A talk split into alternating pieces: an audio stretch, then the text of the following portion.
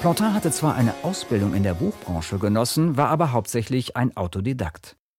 Er verdiente sich als Buchbinder und später als Drucker und Verleger seinen Lebensunterhalt, aber das war nicht alles. Plantin verfügte über eine große Überzeugungskraft und glaubte an die gesellschaftliche Bedeutung der Bücher, der Bildung, der Wissenschaften und der griechischen und römischen Schriftsteller. Dadurch kam er in Kontakt mit renommierten Wissenschaftlern und Intellektuellen, mit denen er ausführlich auf Französisch, Latein, Spanisch und Italienisch korrespondierte. Plantin hatte Kontakte in ganz Europa. Er konnte Netzwerke aufbauen und unterhalten wie kein zweiter. Wie jeder in seiner Zeit war auch Plantin ein gläubiger Mann.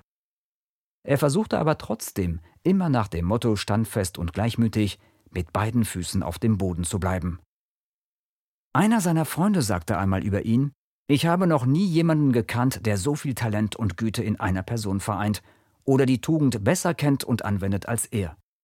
Ich entdecke jeden Tag etwas anderes an ihm, das ich empfehlen könnte, vor allem aber rührt mich seine große Bescheidenheit und seine Geduld gegenüber seinen Druckerkollegen. Sie beneiden ihn, aber er behandelt sie immer korrekt, obwohl er ihnen viel Schaden zufügen könnte. Er ist kein Mann von Fleisch und Blut mehr, er ist völlig vergeistigt. Er denkt nicht an Essen und Trinken oder daran, sich auszuruhen. Er lebt für seine Arbeit.